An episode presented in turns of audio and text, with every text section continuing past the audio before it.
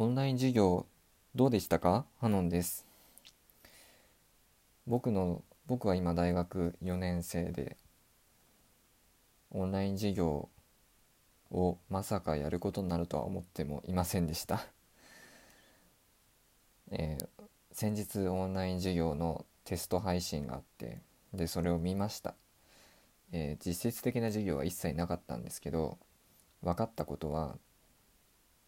全てを生放送でやる必要はないなって思いました。あの生放送にするんだったらあの若者の感覚だとツイキャスとかニコ動とか YouTube の方が操作が分かりやすいからそっちにしてほしいって思った。まあ確かにさあのニコ動で生放送っていうとなんか分かりにくいわらわらわらみたいな なんかそういう文字が流れちゃうからニコ動は生放送向いてないかもしれないけどコメントオフにとかそういうのもできると思うんだよね。だからさ YouTube とかなんかニコ動とかなんかそういうのでやってほしかった。です。でこれって大学側にもメリットあると思っています。えー、YouTube の場合、えー、の僕実は YouTube であの自分が作った曲とか配信してるんで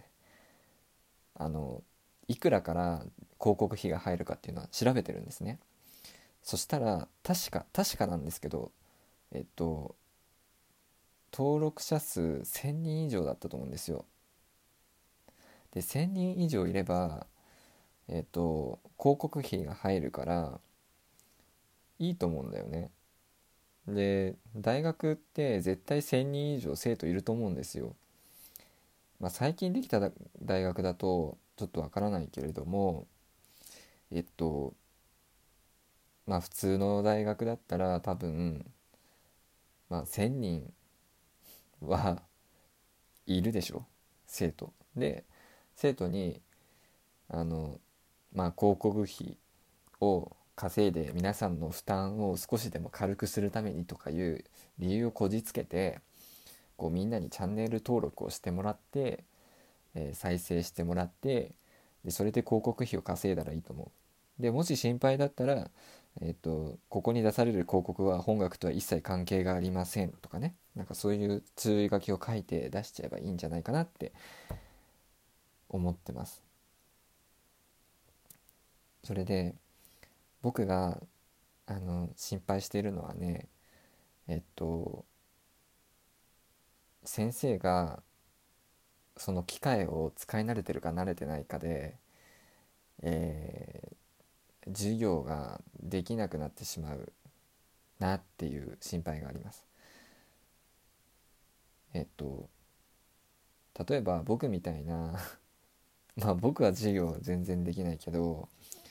僕みたいになんか YouTube とかツイキャスとか知ってる先生だったらなんか余裕でできそうなんだけどこう普段授業でパワーポイントすら使わないようなおじいちゃん先生とかが果たしてねそういうのできるのかなっていう心配。あともう一つは普段その教室の空気を見て授業やってるような人がやりづらいよなって思った特にあの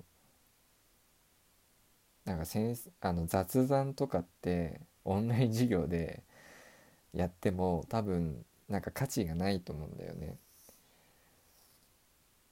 普段の授業で例えばちょっと教室がざわついてますと。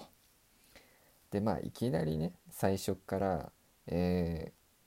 今日は、えー、アインシュタインの特殊相対性理論について話しますとか言い出してもあのねいきなり聞き出す人っていないと思うんですよ。でもだからそういう話をすると思うんだけどオンラインでいきなりねなんかその特殊相対性理論の話をしても聞かないだろうと思ってつまらない雑談をするとみんな多分ね途中で聞き聞かなくなると思う。オンラインだしすぐ回線切ると思うんだよね。はい。っていうのがありました。だからっていうのがあるのかなと思っていてまあどんどんその、えー、通信系は強いけど